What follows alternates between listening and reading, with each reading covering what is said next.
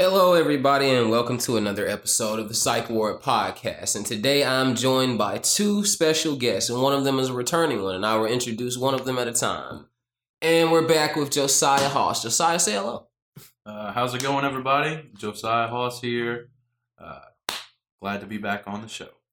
And our next guest is Josiah's roommate and new friend of mine, Ethan Scott. Ethan, Hi guys, I'm Ethan. Uh, it's a pleasure to be on the podcast. Thanks for having me. So, as everybody knows how the psych ward goes, it's not exactly going to be the most, what's the word I'm looking for? It's like, what do they call people that are like normal news broadcasters? Journalists. No, like the, the professionalist way they pre- present things. This is not going to be professional. is what I'm saying. Streamlined, direct. Yeah. I know, something like We're gonna we're gonna go through a lot of different things today, but we'll probably first just start off with really how's everybody doing? I know everything during not only COVID but also the recent shit in the Capitol has caused things to get kind of shaky, not only nationally but also with everyone's mentality. Uh, how have you guys been dealing with all this? Uh, well, I honestly, it's been pushing me uh, into into more theoretical work, um, especially as I'm, I'm going into my last semester of college. So um, I've been doing more extracurricular research, and uh, it, I think it's going to be informing the way that I approach my academic work this semester.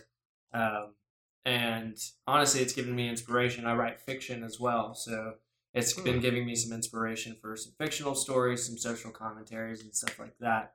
Um, but but I think overall the, the the main thing is that I'm feeling a little bit paranoid, a little bit defensive, and uh, I think now more than ever, it's it's an important time to uh, to learn your shit and like know what you're talking about. That's a good way to put it. What kind of fiction? Um, I do short stories mostly. Um, I've done uh, magical realism, some fan fiction. Uh, I've done That's pretty cool. like actually. actual realism. Um, uh, most of most of the stuff that I've written for school has been like realist work, um, but I, I really enjoy reading magical and uh, like sci-fi realism. So Like I said, I say the same on that. Josiah, how you been? Man, you know, it's uh, this this whole past year, 2020, and especially in the past few months, has just been really difficult for me. Uh, trying to figure things out and uh, get things solidified. I've, I've definitely put a lot of irons in a bunch of different fires, and Uh-huh. it's put a lot of pressure on me. Um, one thing is, I, I, I got into a new job opportunity, and I'm really excited about this new cafe and stuff. Uh, on top of doing grad school and working for the university, but then also I'm uh, I'm a delegate on the central committee for the Memphis Liberation Party right now Okay. and uh, we're organizing a bunch of exciting stuff, uh, some food justice work, uh, some tenant union work, um, as well as unionizing the service industry here in Memphis, which I think is going to go great on this podcast. it's definitely going to follow down with a lot of the things we're going to talk about today. So, I get, like he just said, with the need to unionize the service industry, one thing I like to point out is that if you're labeled an essential worker, you definitely aren't feeling very essential right now, and you haven't been since the start of this. And like, how do y'all feel about that? It's just, it was kind of funny when like when everything started going down, and they were like listing off everything that was shut down. I was like, okay, they're sending people their banks home, they're cutting staff at actual like hospitals and other places that are just office based. But every single job that was basically a wage based job, just they kept they kept all their people on scene. They needed grocery store workers. They still needed people working inside of restaurants because nobody. It's like half of America didn't know how to survive without like constantly moving. So when shit slowed down, there was just a service industry for them to fall back on. That's yeah, that's very true. And I think one of the reasons why is because the service industry constitutes such a large uh, portion of the economy. Yep. You know, I mean, uh, at first when everything was kind of shutting down and people like states were taking it seriously, I'd say uh, probably like early summer of last year. Yeah. Um, that we we face one of the biggest unemployment crises uh, like of all time, and we're still seeing the repercussions Yeah. of that. You know what I'm saying? Uh, to the point where now we have an eviction crisis. We have these huge food insecurity crises, Yup. and when, there's all these crises that have developed out of this. Um, but ultimately, I mean, I think that this whole idea of the essential worker and everything, and, and the fact that the actual essential workers still don't like they're still not being paid like essential workers. They're still not being remunerated fairly and everything. Um, I think a big part of that comes from the fact that there is such a uh, there is such this like social phenomenon where we are expected to be productive and everything. Like Yeah. productivity is such a big part of uh, existence, et cetera, et cetera.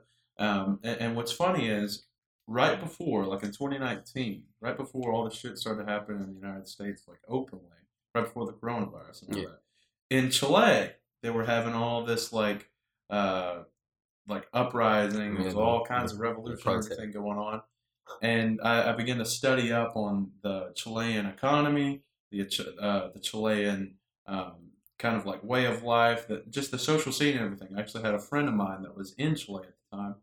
Anyways, there was this one paper that I came across, um, and it showed a graph uh, with all these different countries and everything. Of course, it had like the BRIC countries, Brazil. Uh, you know, you know, it, it's supposed to be like the. Apparently, they, they were like rising tigers, basically. Ah, And it's like China, Brazil, um, India, and then there's one more that starts with an R. I can't remember the name there. starts with. Uh, we'll get back to it. Anyways, anyways, it's showing on this chart, and on the left side, yeah, it's uh, productivity, right? And it's showing the percentage raise of productivity for these countries, and then on the bottom, it's the employment percentage raise, right? And so in the bottom left quadrant, where it's a, just about equal raise between productivity and employment, or less of a raise of productivity and employment, you have the United States in there, where it's just about equal where productivity and employment have risen, right? Uh, but the thing is, they're calling these, because it's mostly developed countries in the square, um, geriatric countries and everything.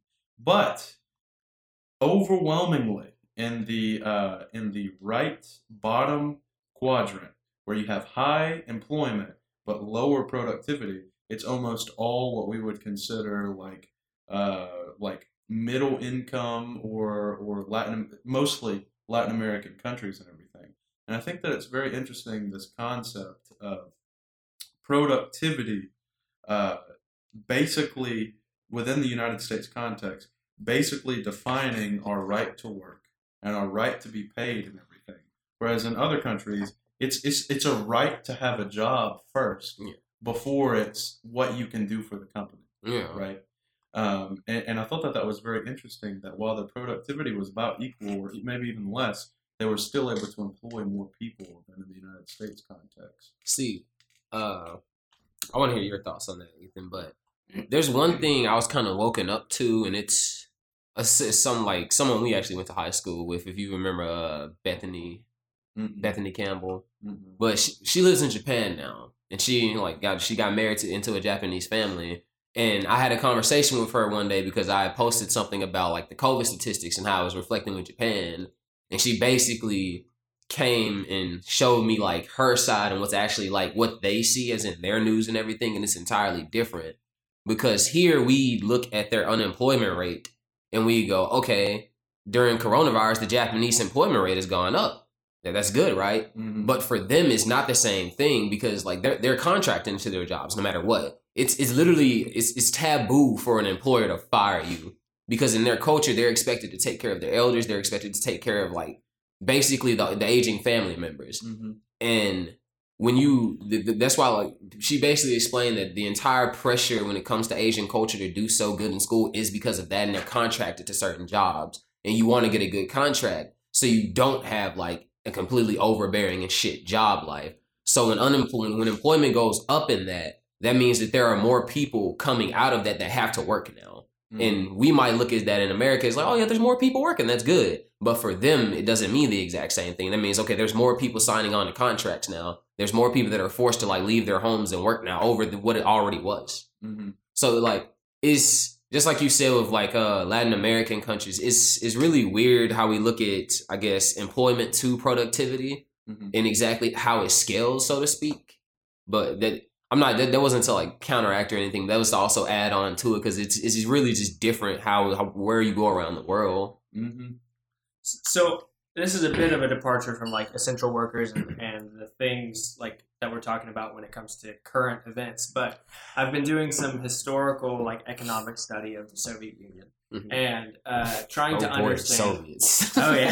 trying to understand um, b- because those of us who identify as like socialists um, we, we need to understand what went wrong in certain in certain instances where socialism was enacted Now, before you go on with that, I know like some people are gonna instantly flag that right there and just be like, "Oh, he's a socialist." Well- so you'd be because that, like you just said, you you have to identify what went wrong then. Because the main trope I hear a lot of people use for socialism is that well, it didn't go well in Venezuela, it didn't go well in the Soviet Union, it's never went well over. So how are we gonna use it now? Well, I, I would I would first push back. Uh, the Soviet Union did a, an amazing job of increasing productivity, and um, the way that they produced things was um, was quantity over everything. And um, when it, it- I guess it's it's kind of an agreement with with Josiah's point about productivity as far as numbers versus productivity as far as like quality of life Yeah. and um, and what what we actually need versus what we can produce, what Yeah. we're capable of producing. So the Soviet Union, you know, they they helped win World War II because they could produce more tanks than anybody in the world. They were the largest producer of tanks. Now their their tanks sucked. They were awful. But for every for every one Nazi tank, they're producing like 20 of their own. And n- no one can deal with that kind of that kind of overwhelming number, that Yeah. overwhelming production.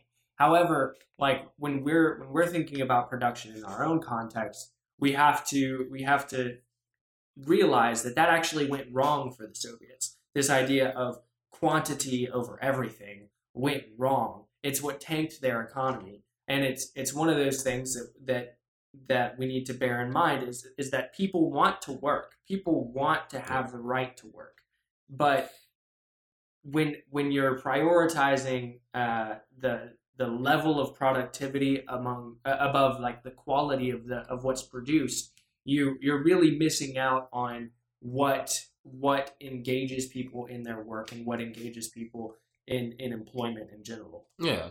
Mhm. Because I agree with you with the point.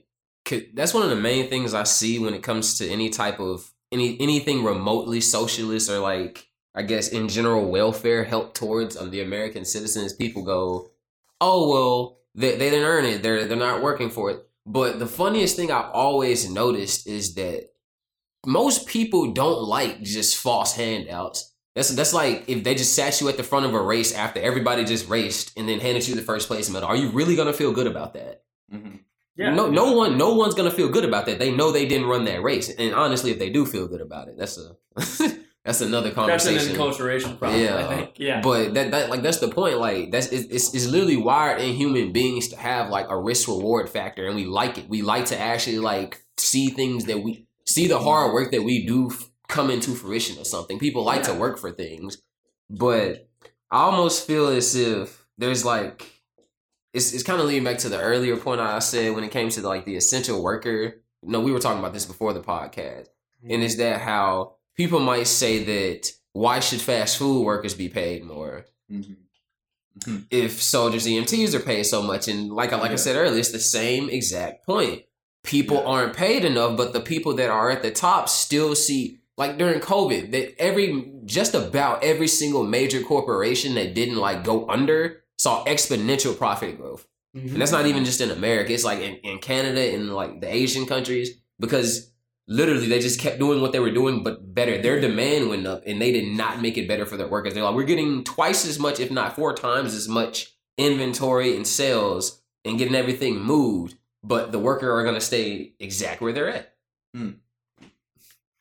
Yeah, Yeah, I mean that that's one of the things that that really pisses me off, and I I do a lot of um, I I guess it's it's just thought provoking stuff uh, on social media. I like to put things out that uh, that most people can agree with because no matter what side of, of the American political aisle you're on, most people are suffering right now. Yeah. Like most people are experiencing some sort of economic or uh, or cultural distress Yep. because of because of a Trump presidency, because of a, a coronavirus pandemic. Um, there's there's there's something that's causing distress in families and uh, in, in businesses and all of that. And um, with with the essential worker stuff and like minimum wage, I'm I'm not necessarily somebody who thinks that a blanket minimum wage increase is gonna is gonna help things, but I do think things that uh, that limit the the capability of especially our congresspeople and our uh, our our senators to increase their own pay and um, you, you know I, I, I feel like sure all of our all of our politicians should be paid a living wage uh, but but all of our fast food workers should be paid a living wage. All of our all of our CEOs are getting paid too much and and they're funneling all of that income to the top. And we've seen uh, how many new new billionaires? I was I was looking at the numbers the other day, but like uh, a, an extreme growth in the number of billionaires um, that uh, that that became billionaires during the pandemic. It was insane. I know they say Jeff Bezos' wealth like tripled, Yeah, but apparently Elon Musk is the richest man on the planet right now. Mm-hmm. yeah, for a little while. I think he's like doing some some uh, uh, You heard about the constellation, no. bro? this is gonna be super off topic. Elon Musk is literally building a satellite ring around the planet to give everyone like instant speed, low budget Wi-Fi. I mean, It, it sounds like sounds something. It sounds cool, like though. something out of a sci-fi movie. It is not. It is one hundred percent That- real. I mean, I, I would believe that, but at the same time, it almost. Well, first of all, that shit kind of that it's kind of scary, right? It kind of it sounds kind of scary because so much could go wrong with it's that. like but the Big Brother thing. yeah. I mean, my first thought is like Halo. You know, Yeah, that's, what, that's what I was thinking. It's just a giant ring around it. It's gonna kill everyone. no, no, but but at the same time, I mean, I think that, and and this is off topic, but uh, just to comment on that, um, I think what that is is just the ruling class, literally the richest man in the world, making an attempt to pacify Mhm. uh, the lower classes. Like, well, you have We- internet, you know.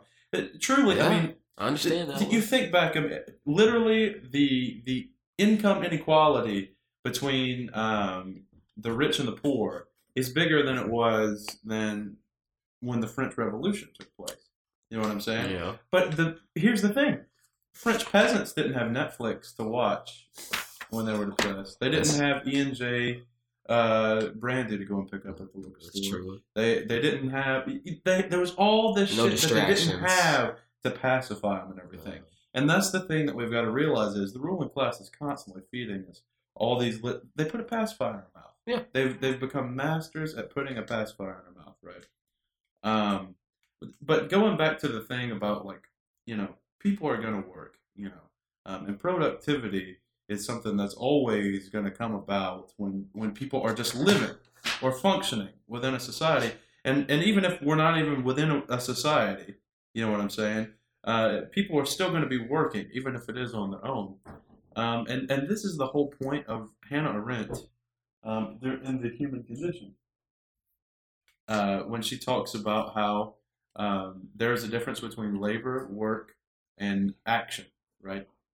And her whole thing is work is something that people do uh, in order to um, in order to immortalize themselves. This is one of the life drives of humans is to do work to immortalize themselves, whether it's physical form, whether it's writing, whether it's being remembered by those within a society or something like that.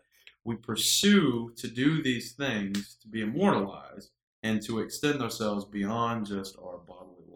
Yeah. Um, and, and I think that that's something we have to remember because, truthfully, if we focus our life upon uh, uh, work as opposed to just labor all the time, um, which it in the current system, the only people that are able to immortalize themselves are the ruling class. Uh, they're doing work while we do all the labor to produce the means of their work Yeah. um, if we focused everything on getting people to work as opposed to getting people to labor, I feel like we'd have a much more equitable society. I feel it when it comes to like social like social help programs and stuff that are designed to help people I almost feel that in a way they're also designed to keep people from. I can explain it better than I can say it. Like with disability, they'll give you 2000 2000 a month for disability. If you make like a dime over that, if they know they're cut, they're cutting it off, and it's already incredibly hard to get on it. But what that does, I, in my opinion, is like that's a person that in that situation, maybe they didn't even want to take disability. Maybe they're actually injured and they just had to take off from work. But you're forcing them to live by a certain number, of like which is almost a certain standard of life, depending on where they're coming from because they're injured. Mhm. And if they get used to that, what's gonna happen once they try and come off of it? Mhm. They're not gonna. They're either not gonna be able to go back to their normal lifestyle, or they're gonna be stuck basically on that system. And I think that's kind of where it goes with a lot of like welfare systems. Is that not only do the people in those in those worlds, people say they get stuck in it, and that's where the, like the myth of the welfare queen comes from Oh yeah. but I don't think it's necessarily as like people are stuck. I think it's literally like a socio-economic trap almost that is the government saying, "Here you can have this, but it's only like a taste of it, but is this limit. Uh-huh. And if you go any further, you're it's nothing." So So they you keep get this support. yeah, it, it, it keeps people like literally at that margin. They're like, I can always live like this, Mhm. Mhm. if that makes sense. Mhm. Well, I think that's just a that's that's a flaw in bureaucracy, and and we see tons of those in in, in any state system, but uh, especially in America, when there are vested interests in keeping certain parts of the population dependent on um, on certain social programs. Like, um, I mean this this is where the uh, the right wing commentators, uh, I can kind of like see that they're they're on the cusp of having a consciousness at this point. Um, but it's like the the the Democratic Party, as we know it, the sort of moderate left, um, it's it, it is focused on purchasing a vote. It is focused on uh, on creating a culture a culture where people believe that the Republicans are going to cut off their benefits. They're going to cut off their their lifeline in a lot of ways. And there are people who are actually dependent on disability. There are people who are actually dependent on welfare. And regardless of their ability to work, which I, I think that they should be allowed to do if if they're able to do some you know part time work Yeah. or whatever. Um, regardless of that, those it, it is sort of like a, a hostage situation. Um, it's like if you vote if you vote a different way, you know, you you could lose this. Yeah. And um, again, it, it goes back to the interests of the ruling class and the interests uh, and, and the way that those are expressed in our democracy. Uh, I use air quotes on democracy. I think it's what was the word? I think it's more like more of an oligarchy. Yes, that's exactly what it is. Oh, it's absolutely an oligarchy. I mean, with with lobbyists, um, and and then in order to get on a committee, I didn't know this until recently. In order to get onto a committee in Congress, you have to buy your seat from your party. Did you know that? What? Yes, yes, yeah, Wow. yeah. You have to buy your seat. When you can get to Congress and everything, but you have to buy your seat through campaign donations and everything like that in order to get on. In order to get a chair. Oh, that just sounds Yeah. like one of those things that when you get there, they're just like, yeah, this is how it is. Right. Mhm. And And so no one acknowledges it. and, and see it, it's all this struggle for power and the power is connected right back to money and the money comes from lobbyists. and it makes so okay yeah, it makes sense like there's a politician that even if they're like they start off pure that that's what's just gonna happen they're gonna somebody's gonna approach them with that money because they want that seat Mm-hmm. because they need that sit, seat to Yeah. get anywhere. Yeah. just- that's actually Yeah, look into it. It was the american everything system is just predatory man Yeah, Yeah. look into it. Newt Gingrich in the '90s. He was the one that that made it all happen like that. okay And and honestly, I would say that that's partially. I mean, and I would have to really study on this, but this is just something I'm thinking. I would say that it's from that point we've seen more polarizing politics and everything. You know, because it's not necessarily just uh, it's not necessarily just like the most well thought out politicians that That's get the true. good chair positions and everything, but it's the more charismatic, more flamboyant, more kind of like attractive candidates and everything that get more lobbyist support that, that can then buy more seats. And I think like like you said, I noticed that even amongst Republicans, there's almost like this decisive little split. And I like to call it there is like the difference between the corporate Republicans and then like the old country club Republicans. Oh, that, that that's absolutely a thing. 'Cause I- it's the uh, it's the George Bush Senior, yeah, country club. Yeah, I, I would also. I, am not 100 percent sure, but I'd also say like say like Mitt Romney falls in that category. He's Oh, kind of like the last yeah. of the Republican stragglers that is of that country club variety. Mhm. But it almost seems that like along with that, like like he said earlier in the Democratic Party, like they're moderate Democrats, and they're always trying to convince like their base that the Republicans are going to take this away, so that's why you need to vote for us. Mhm. And it's, it's just like you said, it's, it's it's that power struggle. It's like there's always a constant need for what's the word I'm looking for? Hmm. There's they, they it's almost as if they generate the need. They start the fire just to yell, "There's a fire," so they can be called to put it out. If that makes Mhm. sense. Yeah. Mhm. Yeah, no, that's you're exactly correct. I would say. Uh, the, I mean, the thing is, the Democratic Party has been doing the same shit since the '60s. Look at the '68 riots in Chicago. Yep. It was the exact same issue that we had in 2020. You know, you had a candidate that was very moderate, ran for ran, literally was just running because he was the vice president of another president in '68. Hello, same thing happened in 2020. And then you had this other more popular candidate that was blatantly anti-war, whereas the other candidate uh, that was more popular ended up winning uh, the the DNC and everything. Uh, he didn't have a stance on the war, so that's the reason why all these kids and everything were in the streets and everything in '68. Uh, and, and the thing is, the Democratic Party is constantly not trying to make a stand on any of these issues, but trying to figure out a compromise with the right. But the thing is, currently, the right has continued to go further and further right. The Republican Party has continued to go further and further right. And so, by creating a compromise with the right, we're doing nothing except moving further and further right to the point where literally Joe Biden. I don't know if you watched the Democratic National Convention or whatever uh, bits of it. th- this past year, th- this most recent one and everything. But there were literally just about as many Republicans speaking as there were Democrats. And that's the state that we've gotten to. yeah. Well, I mean, we're, we're letting. Uh, I say we. I'm not. I'm not a Democrat. um, but but they're letting the uh, they're they're letting the the Republicans draw the party lines at this point.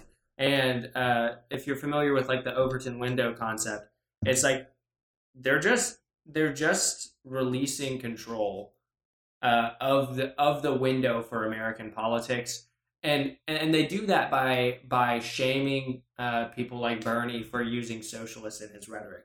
Bernie's not a socialist. Bernie Bernie is a social democrat. Yep. He is he's a big proponent of uh, you know some some great policies that would really help Americans, but he's not a socialist. He doesn't want a worker owned economy.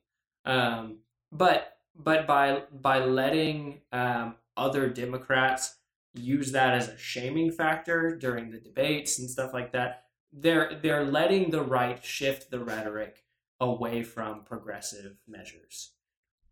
I feel that with with like the left or just Democrats in general, what they do, the not even the majority, but what ends up happening is that there's so many different arguments going on amongst Democrats, and in there end up being arguments about things that you don't even you, you wouldn't even consider there would be arguments about, and then it all just ropes back down to like distracting from the main points.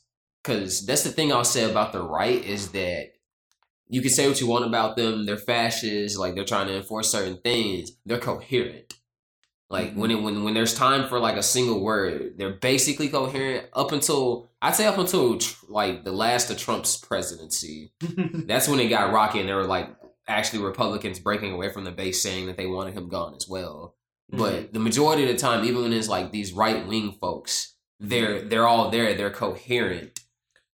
Well, the the right has definitely done populism better than the left in America um, since since maybe FDR. Um, I would I would say FDR was the last uh, even remotely leftist president that we that we had, and he did that. He he was elected because he was enacting actual social and cultural change that benefited the working class, and the the Trump narrative is that he's doing the same thing, and we can see that even with tax breaks, this goes back to our wage talk earlier. Even with major, major tax breaks on these big corporations, what are we seeing? We're not seeing a rise in wages. We're not seeing that money being reinvested into the bottom level of production. They actually We're cut seeing- workers and outsource. Yeah, they're cutting workers and outsourcing, and then and then the CEOs are pocketing what change they earned from from those tax breaks. And it's like the Trump did a great great job of convincing people that he was that his tax breaks were going to help them. But it didn't work. And, and and we've seen how how that immediately affects all of the workers in our economy. yeah Very true. Yeah, I, I'm very concerned about uh, about taxes this year. It, I'm still under the impression that we're gonna have to pay the stimulus for that. Is that I've, I've like I've seen that not only meme but also like in a serious sense. Mm-hmm. Is that how like that? I, it's almost baffling to sit here and just picture that. Is that like not only during the time of like aid that you had to send a stimulus, you would still recall it.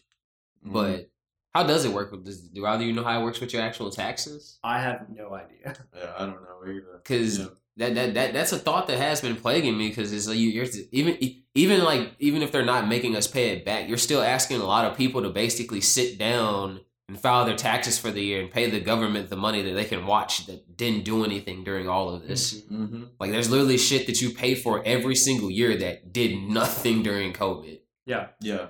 So I think that's good. I think it's gonna be a real sore spot for America at least these next coming months. On top of, like I know you guys have heard like with everything that went down on the Capitol. I think they said it was yes the twenty first. I think that's Biden's inauguration. Mm-hmm. Like there's supposed to be like riots at all fifty state capitals. Yeah, Wednesday.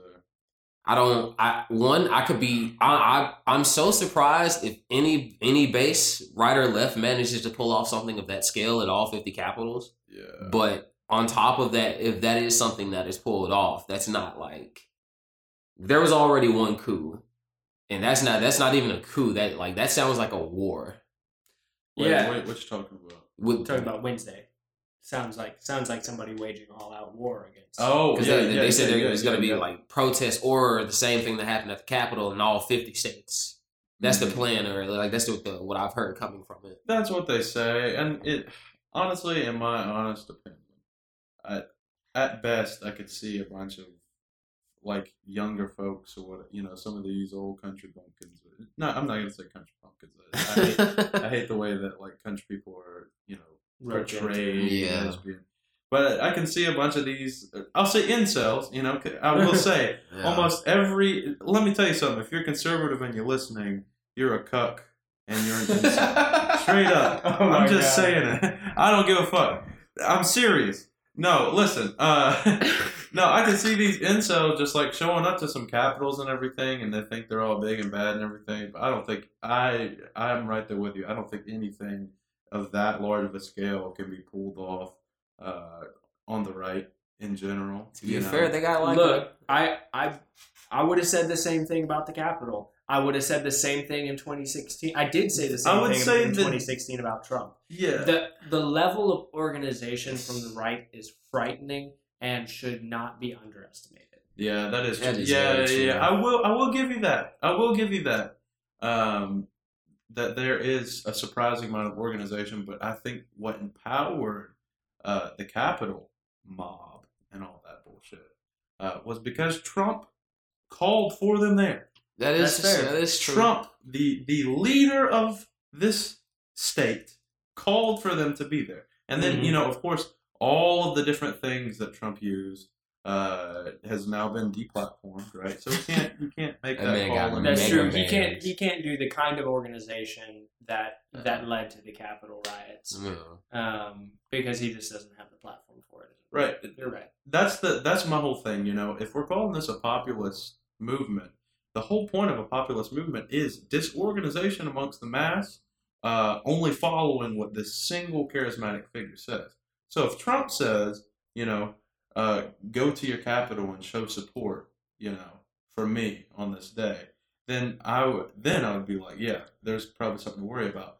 But since he's been deplatformed, all I can see is like 4chan rooms and everything. Like, you know, like I think the funniest, like not not funny, but with the entire thing, like Trump's situation, is that even in the end, after he told the crowd to disperse, he still followed up with, "Someone should do something about this legend, The election is still fraudulent. Go home. I understand why you're Yeah. mad, but we shouldn't be doing this. But ele- election's still fraudulent, guys. Remember that. Somebody's gonna do something about it." And I'm just sitting here like, bro, that's just that's the reason why they're here. You're, you're t- someone said talking out of both sides of his mouth. Like, like, don't do it, but but maybe. I mean, I like- someone should do something, but y'all shouldn't. I like but to call it double speak. It's like walking Yeah, in front of somebody you know with a problem and just be like, I just hope someone doesn't steal my large amount of money I left on the floor. I'm gonna be gone for so long.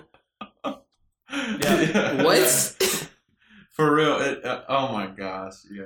Oh man. But There's so the- many different funny. That's just that, that's like that's the funniest thing about that situation. But I think once again, that's kind of like the thing the right has going is that they can say that, and at least their their base isn't gonna like eat Trump alive. There's gonna be people that choose either not to participate in it or they're gonna participate in it. There's not gonna be anybody that steps out against the crowd and goes, "This is wrong." They're just gonna look the other way. And mm-hmm. that's really the thing about the right is like the ones that don't fall in line just look the other way and let it happen. And that's just as bad as falling in line.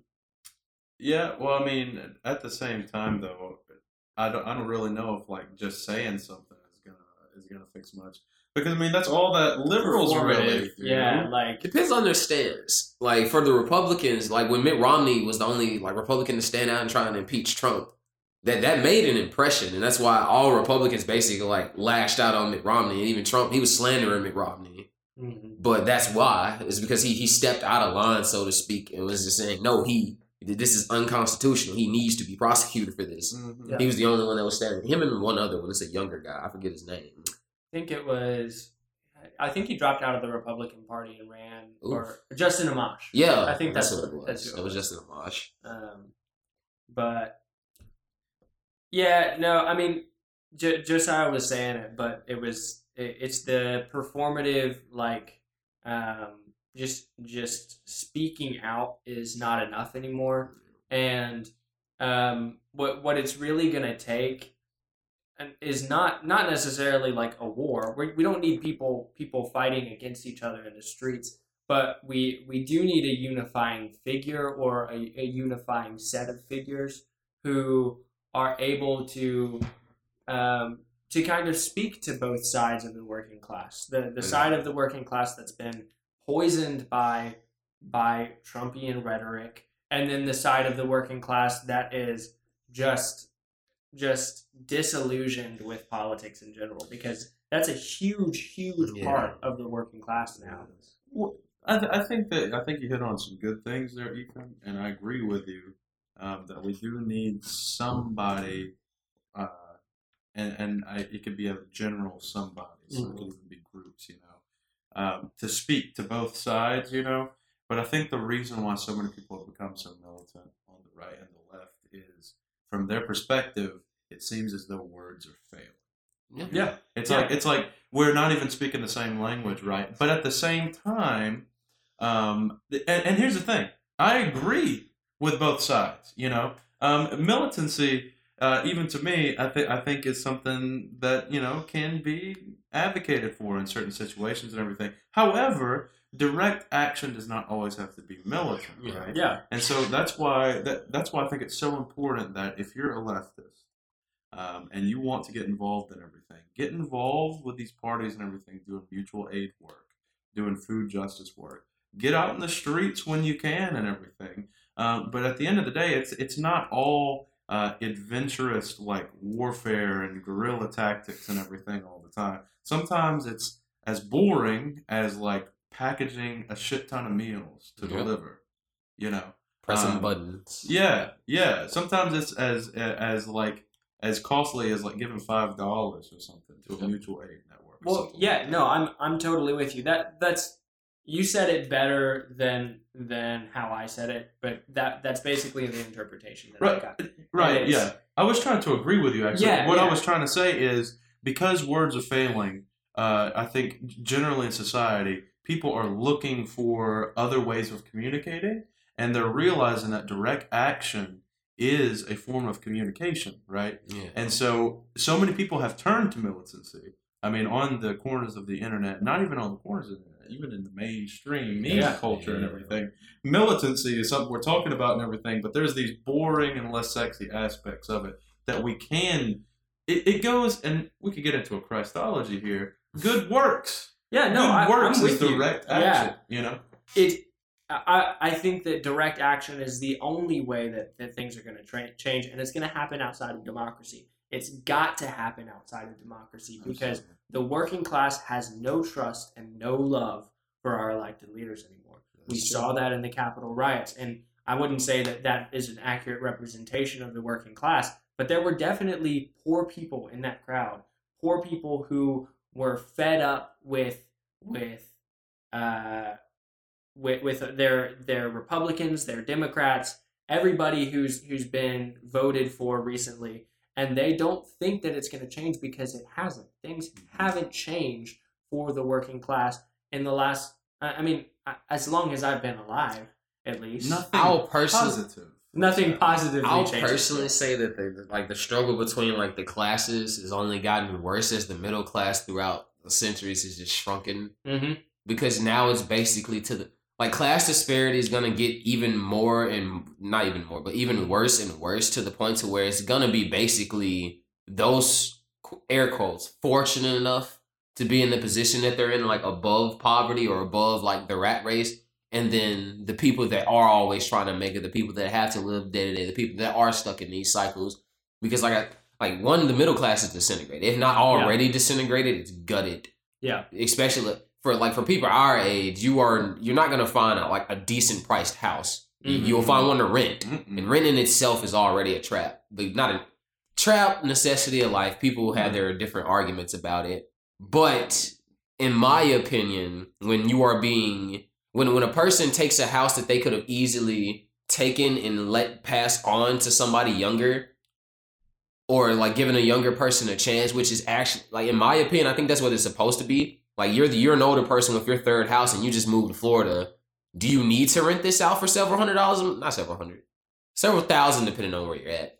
But Mhm. do you need to rent it out every single month? Or could you just overall just pass this down to somebody? Or give somebody else a chance with it? Mhm. or that's the thing because like half the time the people that do this aren't even like pushing what's the word i'm looking they're, they're not like just pushing anything into upkeep because they live somewhere else. Yeah. it's almost like it's like a satellite just funneling them money Yeah. like not even like it's a real job but i'm not here to go off against realtors Well. Yeah. I mean, wait. Uh, wait. I am. yeah, I, I was thinking like you know we could we could talk about landlords a lot, and Mhm. and I I will say that I've had great landlords in the past, uh, landlords that were kind to me and uh, took care of my needs as a renter, but but for the most part, like it, it is it is an exploitation business. That is that is all it is. It's a permanent debt that somebody owes to you. That's 100% And- true and I mean, there's all, all kinds of like religious, um, like like rhetoric against debt, against against uh, carrying debt, against uh, uh, like c- collecting debt. Christianity, Buddhism. Um, mm, there's there's I another Jew- one. Uh, no, i think jews are allowed yeah. to handle the money well, yeah, yeah. I think And that, um, but but it's it's often like you don't owe another member of your congregation debt. You Yeah. don't charge them interest. You don't like try and extract extra value from somebody just because you've given them something or you you've you've done them a favor. And housing housing shouldn't work like that. Housing is a basic necessity. People people have to have housing to work.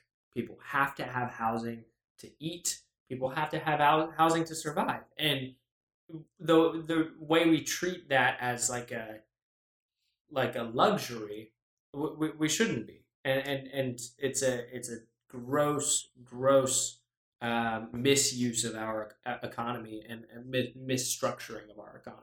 There's, there's two things I want to like say on that, and one like, like you just said, the necessity for housing, and th- most people don't really understand how big of a cycle of like just not a cycle of poverty, just being homeless is, because people don't know the you can literally basically be so poor to the point to where you can't get out of the cycle. You, how are you supposed to put your address down on an application you don't have an address? You have mm-hmm. nowhere to get mail. Let's say you don't have your birth certificate or social security card. Where are they going to mail it to? Mhm. What What can those people do in those situations? Like I, I can tell you, I've met people in those situations. They're pretty fucked. Mhm. Like they're they're pretty fucked. And so we end up like like he just said, we end up in a situation where like not even in the situation. Housing is a necessity. You need housing to basically go about the normal motions of a normal society.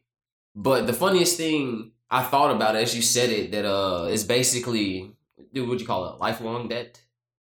Yeah, yeah. I mean, renting is a lifelong debt. What do you? it- It's more of a joke, but like, what are what are subscription services? Then? Oh, I you- mean, you're just I paying for something forever. Well, I mean, I just thought about subscription- that. yeah, no, subscription services is just another market that capitalism has created and Mhm. therefore exploits. I mean, it's no um, coincidence that after Netflix, uh, the online streaming service and everything started Yeah. picking up, you started seeing all these things. You can have a subscription and get clothing picked Yep. out and fitted to you. You can have a subscription for groceries. Subscription for, I mean, just Yep. anything you could think of. You can you can have a cologne subscription, Yo, magazine, all these different things. you know. dog brush. It was just a new market that was created It- that has now been exploited. it is, it is a product of the consumerist society. But again, I would say like even with that, I'm much more happy paying for a Netflix subscription than I am paying for rent because I don't need Netflix. that is. I I have luxury. I'm I am privileged enough to make. Uh, actually, I don't pay for Netflix. Uh, sorry, Netflix. But I I do pay for like Amazon Prime because like I need school books Mm. and uh, I need I, I like to listen to to books on Audible and um, you know, sure, I'm funneling money to Jeff Bezos, but I get a luxury out of it. I get I get something that I don't necessarily need, but it makes my life easier. Um, with with renting, I, it's something that I absolutely need, and it's something that breaks my bank every month. And it's like, okay, wow, this is this is really unfortunate. It's like I said, it's that cycle. Yeah, I think that's kind of one of the biggest things that our society has is that even people that are well off at the moment, and COVID showed that they were they were two weeks away, one bad month away from being completely devastated. Mhm. And a lot of people went through that exactly. They couldn't work, their job shut down temporarily. Some places took like major pay cuts. And the the entire fabric of most people's like financial security just it, it vanished be- because of that reason. Because like even if you did lose your job, you took let's say because I know someone they, he took a forty percent like pay decrease. That's what their company did. Everyone like got paid less instead of them getting all laid off. Mm-hmm. But for him, what that basically made him have to do was literally exhaust his savings because that's almost 50% of his income. That for so far up until the last two or so months of COVID, he didn't start getting back the full amount of his income. So that was adorable. I. There, there's a dog here, everybody. She is adorable. Her name's Rosa, and she just yawned. anyway, he didn't start getting back like the the uh, other portion of his income, and he told me like it literally devastated him because it, it- one is not natural, but he says because he's he he pays rent, he's Yep. literally renting. He said that didn't change. He's like my income level changed. It was like the sixteen hundred I pay a month for rent did not change.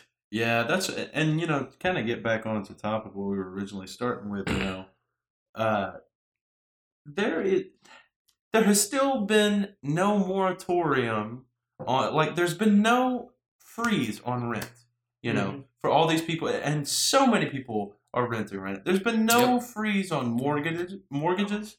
There's been no freeze on student loan payments, et cetera, et cetera. And so all these people have all these costs, costs, costs and no extra income coming in and everything. Meanwhile, like we've already described earlier tonight, we have these billionaires and everything that are just growing their wealth.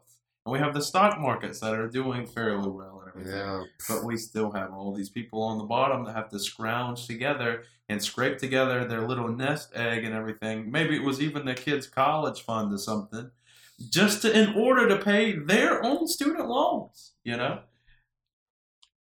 recreating a cycle of debt in a way. You Yeah. know, I mean, I I think I think of like a similar, like it's similar with my family and everything. You know, I, I never had a college fund to go to school on, but my parents had student loan debt. You know, and and since they had student loan debt, they could never create a college fund because everything they'd put into a college fund would go to student loan debt Yep. themselves, just so they could get into that middle income area that ultimately they were fucked out of because of corporate America. Um, just so they could get into that little middle income, comfortable living and everything where they didn't have to worry about rent. Maybe they could afford a mortgage. Maybe they could afford like a little car note or something like that. And, you know, have all of those things taken care of as opposed to just constantly trying to figure shit out. on that on that point, this is I guess this is this will probably be the last point we allude to, guys, because we're hitting the hour mark. But how you said that they were basically like they did all of that to like get into that middle class that they were then fucked out of, and that compounds off what Ethan said earlier about what he says about like people that were in the Trump crowd, and I agree with him there. Like there were definitely people, in my opinion, in that crowd that were one hundred percent just sick of what's going on. Mm-hmm. Like there were people that literally they, they have been what they, they did what they were asked of. It's like they worked their job, they paid for the things they were supposed to, and completely out of their hands, all that was yanked away from them. Mm-hmm. And it's not even it's not even their own record. Because like we've talked about throughout this podcast, corporate like a lot of corporations, I can name a few for example, AT&T being the biggest one. AT&T has continuously got cutbacks, but their most recent one was like 6 billion dollars and they still axed like over 25% of their personnel staff and outsourced overseas. Mm. Like and that that's going on in most industries throughout America mainly because of COVID, but it's continuing. And what that does is that leaves the disgruntled worker. That leaves the guy that's just sitting there that's just angry now. Mm-hmm. And th- that also leads like back to it all kind of like funnels itself really because it's like a cesspool of just complete fuckage.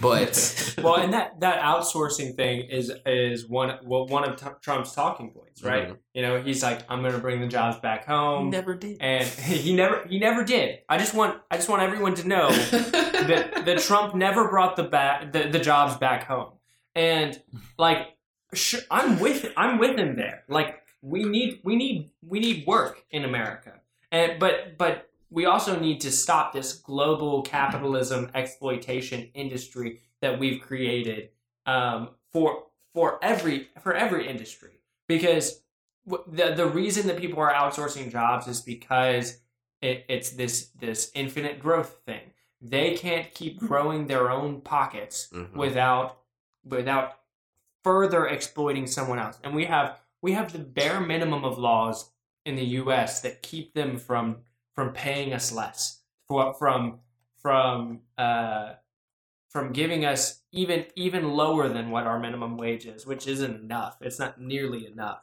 But they want to pay less than that. They want to continue exploiting people more than that, and that's why they're moving these jobs overseas. And uh, and Biden's going to let it happen. Uh, that's that's true. Trump let it happen. So Biden's gonna continue- Yes. Yeah. but we will have a girl boss vice president. You mean Uh, president? 'cause Biden's not. Yeah, yeah. I don't know if he's gonna Biden- make it all Biden's gonna take the oath of office and then like turn to the crowd, resign, sit down. He's, he's just gonna like go and sit down, and then it'll be like, Miss Harris, please step forward. So the last the last point I guess I like to touch on is that like how you just said it's basically through that exploitation, but Josiah stated earlier a lot of things are also caused by like the consumerist market. You stated that also. Mhm. I feel that one of the main things is because like right right here right now, it, it to a point we can talk about it to a certain extent, but it's really like it's the mass opinion. It's the it's the masses tuning into like points like this. So I honestly feel like when like he said with distractions that there's a s- there's a certain caliber of that they do to specifically encourage worker versus worker like not dissatisfaction, but worker versus worker feud, so that it generates itself. The, the animosity is is definitely a central point of American politics. They want us fighting each other. Yeah. Of course. Um, and, and it is it continues to serve the ruling class interests for people to go and storm the Capitol. And uh, you know, I, I don't think any of the politicians there that day. Maybe they felt you know some immediate harm, but really, I don't think that it, that it's. I, I think it was a great political tool for all of them to to continue to use as Trump is leaving office. And uh, more than anything, they're probably relieved that they got something like that um, be, because that is going to continue to grow the difference, uh, like the the animosity between the liberals and the conservatives, and, and that I mean that by Democrats versus Republicans, and not necessarily political ideology. So, Josiah, do you think it's something that? Do you think that I guess the disparity of it and the distractions that come from it? Do you think it's kind of like it almost feels like there's like a central game being played by both parties that is the overall, I guess, distraction of oh, of people while they Oh. kind of just do what they do because there's one thing I like to note and is that at the end of the day, even if we were to if we let- let's say they were to implement like a certain wealth tax on people like Jeff Bezos, Jeff Bezos loses, I don't know, a billion. Let's let's let's say they take like a, a good chunk of his wealth, or he would consider. Does that stop Jeff Bezos from just doing the exact same thing again? Because there are literally companies that will commit heinous acts like dumping and go, yeah, we literally have a portion of our budget reserved for the fines. We already know we're getting fined. We can Mhm. pay it. That that's the point I'm trying to make. Like that world still exists, just like you we stated earlier with the Congress Congress chairs. Somebody's always going to be able to come in, whether it's an outside interest or whether it's somebody with just ill intent or somebody just doesn't know what they're doing and just wants the position for power. And they're going to be able to push and funnel money. Ah, I've mixed those letters. They're going to be able to push and funnel money into it. And it's kind of the same thing. Like, nope, that's not going to ever get addressed, in my opinion. At least with with American politics, because they're both both sides are doing it, and that's what they don't want the people to kind of hone in on. We can't really. I guess there's really no way to change that when you have to lobby for it, and the only people that are lobbying for it are the people with enough money to change the entire fabric of society. So, Yeah. No, yeah, you're you're exactly right. I, I think you hit the nail on the head when you were talking about how both sides are, are playing the same game, and and it really it comes down to this. Uh, it, it's not necessarily just like both. It, it's not collusion, if you will, where they're like, all right, look, I'm gonna be pro-choice, you be pro-life. We're gonna get each other real riled up, and we'll see who wins the baseball game. You know what I'm saying? It's not something like this, you know. It's not like they're like putting together some shady deal cognizantly Yeah. or whatever. This is a social condition. Everybody only knows things in terms of capitalism. Yep. The problem is not that we have these shady politicians that are part of some Illuminati and everything that's trying to protect this like holy order of the big C capitalism, right? What it actually is is these unimaginative, non-creative politicians that we have in office that can talk good talk but have no walk. You know what I'm saying? And so I 100 percent agree. it- that that's really what it comes down to. They can only see things in terms of uh, uh, binaries within society and Mhm. everything, and and we must deconstruct all of these things. But underlying all of it is the system of capital Yep. that causes us to create these binaries. Oh. And that's really just that's that's quite effectively the sum up of this entire podcast, in my opinion. Is that like the it's, it's these underlying strings that not even strings, like you said, it's not even like they're it's intentional. It's literally just like the social condition of the country that we live in to see things viewed in the way of capitalism. But if I'm gonna let you guys have anything else you want to say? No, I mean that's that's right. We're we are fighting our conditions, and we're fighting uh, our collective understanding of our conditions. And once we get to a point where everyone is conscious of their conditions, then we can start taking direct action against the conditions that, that have been created for us. All right. Uh, do you guys Besides them, before anybody want to drop their Instagram handle or anything, have people follow you. Uh, yeah, uh, I'm Josiah. Uh, I'm at Jos, J-O-S dot D dot H-O-S-S on Instagram. Uh, you can follow me there. And if I'm going to leave you with any final thing, I'm going to say fight the power, power to the people, the worker, the student, the intellectual, uh, and, and to everybody in, in between. Uh, just as long as you're not in the 1%, I support you and I believe in you and I know that you're going to do the work. Uh, get connected with local parties and activists. Get out there. We need more people doing stuff because the right is doing stuff and they don't have a consciousness. So if you have a consciousness, let's get to work. All right, Ethan. Uh, yeah, I'm at just.ethan.scott on Instagram, uh, but I'm also starting up a political commentary uh, TikTok account called Okay. at Tennessee Trotsky. Okay. So y'all hit that up, and hopefully I'll be posting on there pretty soon. Uh, if you're interested in my takes on current events and historical TikTok's a good politics, market, bro. There's Yeah. a lot of eyes on TikTok. TikTok is the shit. yeah, Yeah, that's But- sick. I didn't know you were doing that. solidarity forever. Uh, y'all have a good night. That's it, everybody. Thank you for tuning in to another episode of the Psyche Ward Podcast.